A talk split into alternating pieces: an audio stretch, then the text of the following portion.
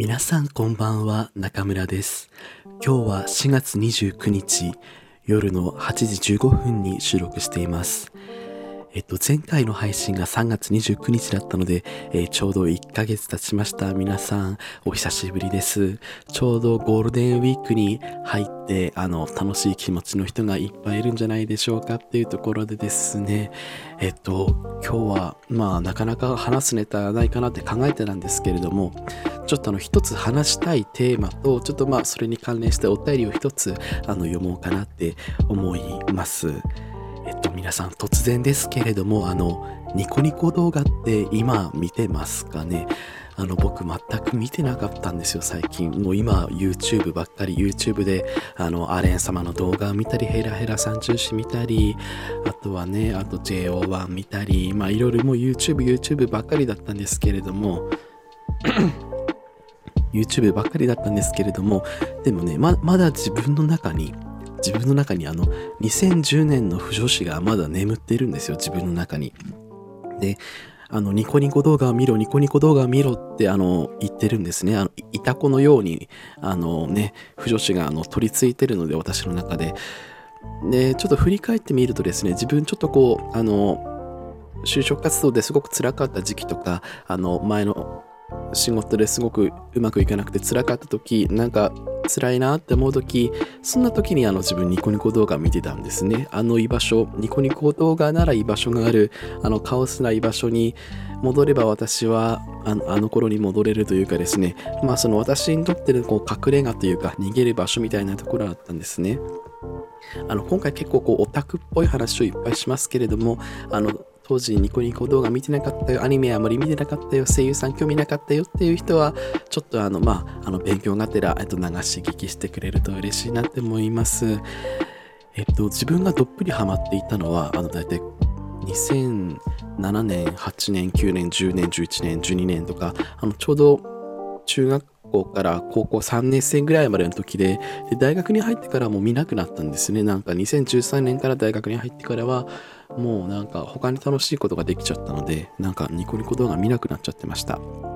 えーまあその自分が高校生を過ごした2010年から2012年頃っていうのはもうあのボーカロイドとか歌い手の全盛期ですね。自分もこう歌い手になりたいな。まだすごく憧れていたしちょっとなんか歌ってチヤホヤされたいなみたいな。歌い手が一番かっこいいみたいなオタクの間であったじゃないですか。ああいう時期だったんですよね。で自分自身もニコニコ生放送やってたんですよ。えーでちょっと不女子のお友達とちょっと2012年に配信をしてたみたいで今振り返ったら。うん。なんか BL の話をするっていう人生バラ色っていうよくわかんないタイトルでやってたんですけれどもね、まあバラのバライコール BL ですから。そういう生配信を実は結構やってたんですね。うん。なんか寂しいなって思うのがあの YouTube って今もうみんな YouTube 見てる前提でこう会話とか自己紹介とか初対面の人とかと会うときに「え YouTube で何か見てますか?」とか「え YouTube でどういうの見てるんですか?」っていうのがこう会話のきっかけになるけれどもでもね2010年私が高校生まあ割とオタクがいい子オタクが多い高校であった時は「えニコニコで何見てる?」とか「ニコニコでこういうのがあってさ」ってニコニコがあの会話の中心だったのになんか2022年今は YouTube になっちゃってねっていうところで。で確かに振り返ってみるとで今日検索したんですよ。ニコニコ動画のこと。まあ大体2010年11年12年あたりまでが、まあ、ニコニコの、まあ、全盛期っていうあの呼ばれ方をされているようでね。まあちょっと変わっていったんですね時代はねっていうところでした。本当に夜遅くまで自分のあの家族で使うパソコンでニコニコ動画を見てあの時報2時に時報が鳴るんですよ。あれを聞くまであの動画を見続けて寝るっていう不健康な生活をしていました。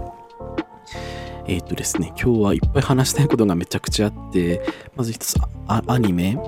ああのニコニコに関連するアニメとあとは声優関係の話とあとは歌い手さんの関係の話とね。あとはえっ、と独特のニコニコ文化っていう風な4つな4つのあの話題について話していきたいなどれについて話していこうかなと思うんですけれどもまあアニメとかかな。あのーやっぱりニコニコ動画って独特のノリがあって、ニコニコでネタにされるアニメっていうのがあるんですよね。まあ、そういうのでいろいろまあ、がっつり不女子、まあ普段子だったわけですけれども、まあそれ以外の一般のんけ向けのアニメも結構見てたので、まあ、春日とかね、鈴宮春日の流通、あの、晴れ晴れ愉快はみんな踊れますよね。あの、前の会社に勤めてた時に、あの、同期のみんなでカラオケで全員晴れ晴れ愉快を踊れたんで、やっぱりそういう世代だったんだなって思いますけれども。あとは軽音ね。超軽音大好きでもまあ今でもずっと見てるんですけれどもね。あのラキスタとか、あと日常とか。あと、やっぱりこう、ここからビエリ寄りになっていくと、あの、大きく振りかぶってとかね、やっぱりいいです。あの、あの、安倍、キャッチャーの安倍隆也くんキャッチャーの安倍くんが超好きで、あの顔が超好き、超性癖に刺さるってやと、あと、デュララララね、あの、あの、私と同世代の人は、あの、デュララララ見てない人いないっていうぐらい、あの、あの、流行りすぎてましたね。デュララララ、あの、さっきもちょっとデュラララのオープニング映像を見てちょっと吐きそうに、あの、エモが、エモがすごすぎて吐きそうになっちゃったんですけれども、やっぱデュララララっていいよね。って、あの、当時自分が高校生だった時に見た高校生のアニメだったので、ちょっとこうなんか自分も感情移入しながらね、うん、裏切りの夕焼けだけなんだっけ そういうオープニングだったと思うんですけれども、いや、いいわって思って。いいんですよ。ちょっとオタクだから今日早口になっちゃうけれども。あと、青エクとかね。あとは、やっぱあの時こう深夜アニメを見てる自分がちょっとちょっとイケてるみたいな風に思ってて、まあ、周りのみんなもオタクだったんで、その、まあ、深夜アニメをね、見てたんですけれども、あの、バカとテストと召喚獣っていうね、あの、結構これ、あの、人気を博した、あの、アニメだったと思うんですけれども、バカテスって呼ばれるやつですね。うん、あの僕結構バカテスのエロ同人誌よく読んでてすごい今でも思い出すんですけれどもあのそういうアニメとエロ同人誌のあのごっちゃになってよくわからなくなっちゃってなんかねあんまり健全な目で見れないんですけれどもね。うん。ぜひぜひエロ同人誌読んでる人はね友達になってくださいっていうところですけれども。あと会長はメイド様。これはね声優の岡本信彦さんっていう人がめっちゃ可愛くてかっこよくて。あのその岡本信彦さんがよくて見てたアニメ「会長はメイド様」あの少女漫画のアニメですけれども。あと「バックマン」とかもね岡本信彦さん出てましたね。でここであのほぼ自分の青春を捧げた青春を捧げたアニメっていうのがあのヘタリアなんですね。あのヘタリアはあの2010年に不女子やってた人は絶対みんな通ってる道ヘタリアなんですけれども、まあ、そのヘタリアはねもう国を擬人化したアニメであの日本を擬人化したキャラクターイタリアを擬人化したキャラクターあのドイツを擬人化したキャラクターっていう風にそういう国を擬人化したキャラクターがあのいっぱい出てて結構不女子に結構狙われるアニメでですねあのよくカップリングにされるんですけれども自分はあのイギリスとあとスペインがすごい好きだったんですよ。超かっこよくて可愛くて。でヘタリアのマットとかをねあのニコニコ動画で見るんですよ。そうするともうあの受験勉強なんで勉強なんてしてる場合じゃないんですよ。勉強してる場合じゃないんですよ。もう日々日々ヘタリアの動画がアップされていくから勉強なんかしてる場合じゃないんですよねっていうのが、うん、で、歌真似とか声真似とかする文化が うわ、あったんですよね。あの、ヘタリアとかあの声優さんの歌真似をしたり声真似をしたりする文化があって、で、声真似がうまくできるとすごいあの、すごいチヤホヤされるっていう文化があったんですね。なんか、ちょっと共有できる人いてほしいなって思うんですけれども。中でもね、スペインがすごい関西弁でお兄ちゃん感が出れてすごい好きでしたね。かっこよかったですね。うん。自分もちょっとだけ歌真似をやっていて、あの、に日本っていうキャラクターの歌真似をちょっとだけあのやってましたっていう、やらないですけれども、今は。うん。あと、こう、BL アニメで言ったらね、あの、鬼畜メガネとか、アニメ、あれはゲームか。鬼畜メガネとか流行りましたよね、鬼畜メガ。鬼畜メガネっていうあの、B、BL ゲームが話題になっていて、それの音楽とかもね、結構あって、いや、いいんですよ。鬼畜メガネで皆さん検索してみてください。あの、メガネフェチの人は一回通った方がいい、鬼畜メガネは絶対に。あとね、まあ、アニメで言うと、あの、チャージマン剣がすごい好きで。チャージゴーね。お許しください。もう、ただのオタクの一人喋りになってるんですけれど、チャージマン券超好きなんですよ。本当にいつも見てるぐらい好きで。最近は YouTube で公式が、公式のね、会社さんがチャージマン券を、あの、やってますけれども、お許しください。ボルガ博士とかね、大好きです。チャージマン券すごい好きです。うん。っていうとあとは、今も漫画で見てるけれども、ね、地獄の三沢のかっこかわいい宣言とかも好きですね。はい、まあ、喋りすぎました。アニメはそういうのを見てました。あとは、ちょっとここから歌い手の話をさせてください。もう今日はずっとオタクの話になっちゃうんですけれども、あの、やっぱり、自分が一番ニコニコ動画で好きだったのは、こう、バルシェさんかな。バルシェさんのね、曲がかっこいい。ぜひ皆さんに聴いてみてほしいんですけど、リンク後で貼るんですけれども、かっこいい。ブラックロックシューターっていう曲と、あと右肩の蝶っていう曲。まあこれボーカロイドの曲をバルシェさんがこう歌ってみたって出すっていうんですけれども、ブラックロックシューターどこへ行ったの？聞こえますか？で超かっこいいんですよ。あとゲロさんとかもね、ゲロさんもこうシャウトがかっこいいゲロさんもう超かっこかっこいいかっこいいもう歌い手のことばっかり考えてましたね。ずっとニコニコ動画見てた頃は。あのショタショタナイトフィーバーとかもあるしあと Just Be Friends Just be friends. All we gotta do, just be friends. いや、もうゲロさんの Just be friends かっこいいですよ。で、そんな中でも、あ、とまあいろいろ好きな曲をね、まあ今リストに書いたんですけど、え、ああ、そうとかね。うん。手間だけの感情のねとかね、エロい曲なんですよ、すごく。あとはロミオとシンデレラ、ER ファンクラブ、ER ファンクラブ、あとマトリョシカとかね、あとメルトを歌ってみた男性切り上げバージョンとか、もうもうもうもうもう、押しエモが押し寄せてきとるんですわ、今。ちょっともう、あの、ね、まあそんな中でも皆さんにおすすめしたいのがですね、あの、不女子の歌い手さんで、あの、馬行の不女子さんっていう歌い手さんがいるんですよ。あの、めちゃくちゃ面白いんですけれども、あの、いろんな、なんか、青函彦とかライオンとか、あとマグネットとか AKB の替え歌とかを不女子版に替え歌にするっていう、こう、不女子の、不女子の悲哀をこうですね、あの、替え歌にして載せるって、しかもめちゃくちゃうまいっていうのが馬行の不女子さんのあの魅力なんですけれども、あのね、ライオンの替え歌がすごい好きで、あの、ちょっと歌詞があったんですけれども、魔行の不女子さんのね、引きこもりたい引きこもりたい虹が行きたくなる。不女子の導きでキャラ見つめ合った。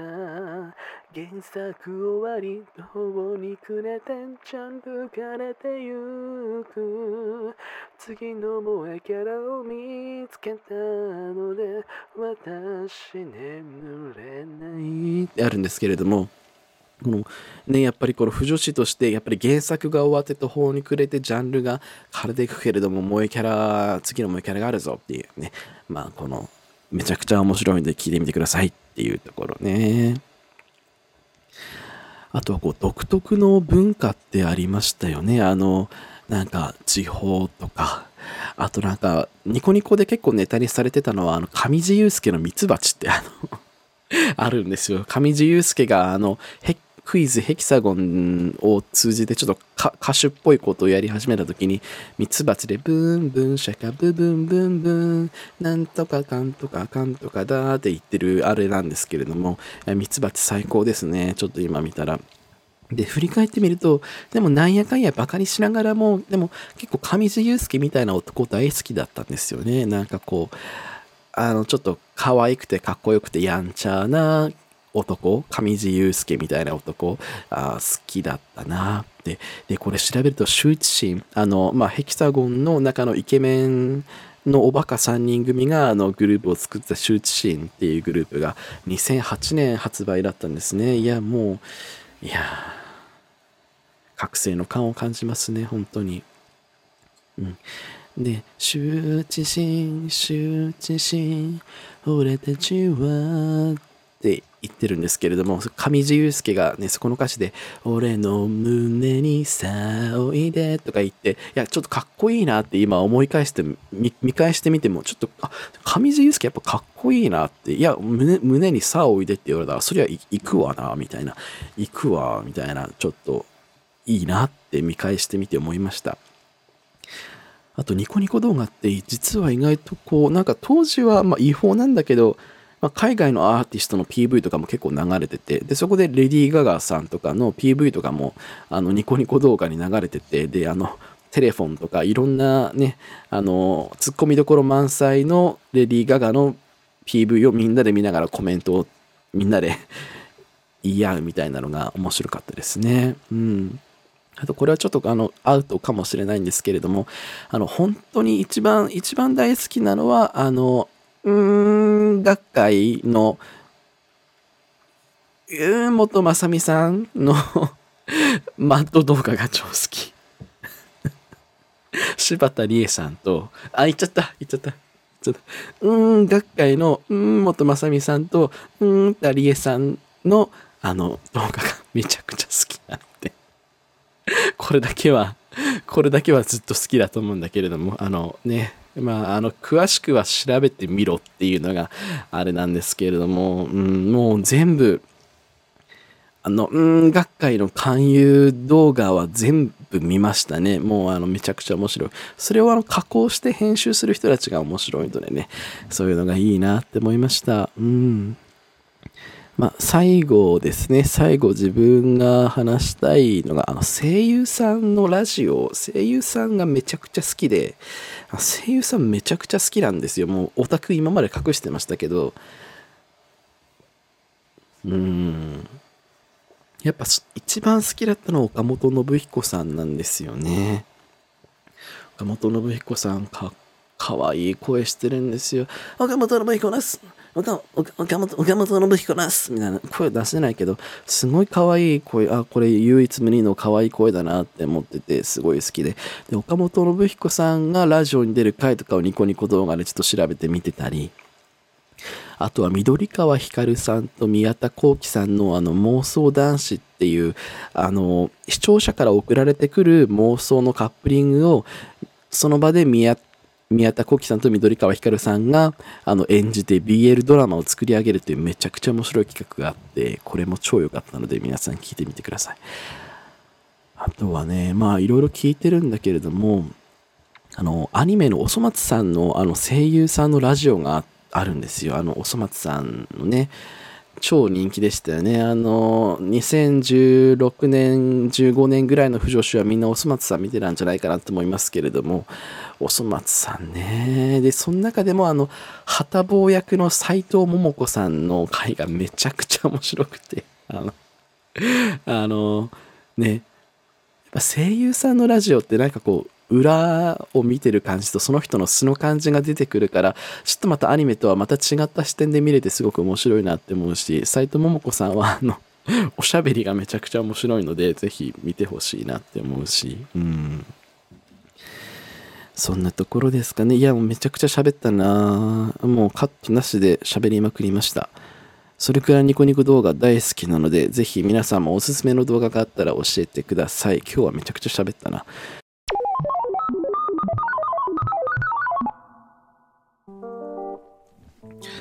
はい。と、さて、ここであの、お便りを読ませていただこうと思います。はい。えっ、ー、と、お便りは、えっ、ー、と、平田恵美さん、えっ、ー、と、24歳の方からです。あの、以前、あの、コラボしていただいた、あの、平田恵美くんですね。はい。じゃあ、お便りを読ませていただこうと思います。ちょっと、調子。していただきます。中村さん、どうもこんにちは、平田恵美です。昨年2月のコラボと、えっと、9月のボーカルオファー、あ、実はあの平田恵美さんの番組の方で私、あの、ボーカルをちょっとやったことがあるということですね。はい、昨年2月のコラボと9月のボーカルオファー、大変お世話になりました。こちらの番組は今でも変わらず好きで、特に140字以上の12月のえっと、3番組合同会は Spotify で自分用にプレイリストを作っちゃいました。あの即興コント、僕は好き家で食事しながらイヤホンで聞いてたんですけれども、内容が過激すぎて店内で一人吹き出してしまいました。これまでも何回か感想をツイートしたものも番組へのお便りは初めてです。えさて、やや長文で申し訳ないですが、僕個人の体験を共有させてください。数ヶ月前のことになりますが、10日間ほど今話題の呪術廻戦にドハマりしました。僕の場合はいかなるジャンルでもそうなんですが、一度一点集中モードになってしまうと、他のことを忘れてどこまでも深く追求する典型的な研究者気質なんです。Amazon プライムで公開されている2クール分のアニメを Wikipedia で登場人物や技の名前などを参照しながらたった数日間で視聴を完了しその後はファンサイトで気になった回のツイートの口コミをチェックして解釈を深めたり仕上げに Spotify でと Spotify で配信されているジュジュトークという声優さんたちのオフトークまで聞いちゃうというこのありさまです。でもここからが本題なんです。なんと気づけば僕は Google で呪術廻戦 BL と手が勝手に検索し、ネットに一般投稿されている BL 系パロディ漫画を探していたのです。はっと我に返り、自らの不純な行いに対して一抹の羞恥心を抱いてしまいました。その時、中村さんの体験談を思い出したんです。中村さんは当時はまだ小学生だったにもかかわらず、ネット上のドラゴンボールの BL コミックの中で、悟空とベジータが派手にファイトを一発やらかしているシーンを見てしまったというあの衝撃エピソード。ああ、そっか。日本中のいろんな普段子仲間が同じことを考えているのか。別に自分だけじゃないんだよな、これは。えー、正常な本能の一つなんだ。という前向きな結論に至ることができました。僕自身のホモレベルを少しだけ踏み進められた気がします。やっぱり自分にとって興味があることを好きなだけ調べられるって、えー、絶対価値あることらしい。それに関して品があるとかないとかを第三者が問う必要はないんだなって思います。もしよかったらドラゴンボール以外にも中村さんのおすすめの不向け、まあ、不女子向け二次創作などありましたら、その抜群のプレゼン能力で僕たちに教えていただきたいです。世間では悪いニュースが多数飛び交っていますが、お互い自分のメンタルを大切に適度に甘やかしながら生活していきましょう。最後になりましたが、いつも素敵なラジオを通じて、リスナーに夢とエロを届けてくださりありがとうございます。初回からブレずに、コンスタントに進歩と高青年の話を続けている中村さんのその姿勢に励まされている方がきっとたくさんいらっしゃると思いますよ。下ネタは世界を救うんだぜ、ノーペニスノーライフとのことでした。えー、平田恵美さん、えっ、ー、と、すごく愛情たっぷりのお便りありがとうございます。嬉しいな、嬉しい。うん。こう、リスナーに夢とエロを届け続けてきて、ここまでやってきてよかったなっていうふうに思います。あのー、最近感じるんですけど、意外とこの140字以上のゲイって、意外といろんな人に聞いてていただいてるんだなっていうのをすごく感じますね、最近。ありがとうございます。うん、まあ、ね、あの、呪術廻戦にハマって、まあ、呪術廻戦の BL、呪術廻戦って言いにくいですね。呪術廻戦、呪術廻戦。呪術廻戦のその BL を見ているっていうことですけれども、まあ私もドラゴンボールの BL をかつて見ていたので何かおすすめありますかっていうことですね。うーん。あのー、やっぱりこう、しっかりと答えたいので、あの申し上げますと、あの、二次創作されているアニメとされてないアニメがあるわけじゃないですか。例えば、なんていうかな。まあ、例に挙げるとすると、まあ、まあ、女子女、子ばっかりが出てくる軽音とか BL のやりようがないですしね。まあ、ちびまる子ちゃんとかもちょっと厳しいなって思うし、ドラえもんとかもちょっと正直厳しいなって思うけれども、やっぱこう、高青年がいっぱい出てくる、あの、アニメってのは、それだけ不女子が食いつきやすく、で、食いつきやすいっていうことは、それだけ、あの、各イラストレーターが増えるわけですよ。で、そうすると良質なあの作品が生まれ上がるわけで、なのでまあ最初はあの、ね、不女子の方に人気のコンテンツを見ていくのがいいかなって思います。まあ、そこで一つ挙げておきたいのは、あの、皆さん大好きエヴァンゲリオンですね。あの、エヴァンゲリオンピクシブで、あの、エヴァンゲリオン BL で検索すると、あの、鬼のように出てくるので、まずはエヴァンゲリオンからあの見てみるのもいいのかなって思います。すごくいいですね。あとあのアプリゲームのアンサンブルスターズ、僕結構アプリゲームハマってた時期があったんですけれども、あれアンサンブルスターズ、なんか50人、60人くらいの男子高校生が出てくるんですよ。まずその時点でもうあの、ね、無限大にカップリングが作れるわけで、まあそれぞれ結構キャラがあってね、なんかちょっとやんちゃ系の子もいたり、真面目系の子もいたり、綺麗系の子もいたりっていう、よりどりみどりイケメンパラダイスっていうところなんですけれども、うーん、そういうところかなって思いますね。アンサンブルスターズ。あと、まああんまりここはちょっと今アウトかもしれない。今言うのはアウトかもしれないけれども、あの、鬼滅の刃もおすすめですので、鬼滅の刃もね、まあ、いいのあるよって、いい、いいエロ BL あるよっていうのは、そこはね、あの、申し上げたい。もう、もうこ、こ、こ、こ、小池百合子でございますけれども、あの、鬼滅の刃ということで、あの、BL を、あの都民のためにですね、あのパブリッシュしていきたいっていうところで、小池百合子でございましたけれども、はい、小池さんも公認してるので、あの、当公認ということですね。あの、鬼滅の刃 BL で検索してみてください。あの、いい世界が広がっていると思います。あとは自分はおそ松さんとかはまあ普通に無難に好きですしね。で、この辺りの二次創作 BL を乗り越えてきて、よりステップアップしたいよよりステップアップしたいよっていう時は、あのですね、あの、オリジナルの オリジナルの BL の方をぜひ、あの、いろいろ見てみてください。あの、やっぱ二次創作だけじゃないんで、オリジナルで BL 作ってる人がいるので、そっちの方にどんどん、あの、深みにはまっていっていただきたいなっていうのが、あの、私個人としての意見ですね。うん。ね、瀬戸内寂聴さんもそう思いますよね。あのね、あのね、あの、BL っていうのはね、まだ、オリジナルから見なきゃいけないのね。あのね。あ、あの、瀬戸内寂聴さんも来ていただきました。ありがとうございました。ねえ、うん。っていうところですね。あ、ちょっと久しぶりにやりました。えー、今日はいろいろオタクの話ができてすごく嬉しかったです。なので、デトックスできた気がします。皆さん聞いていただいてありがとうございました。はい、それでは最後に、えっと、お知らせです。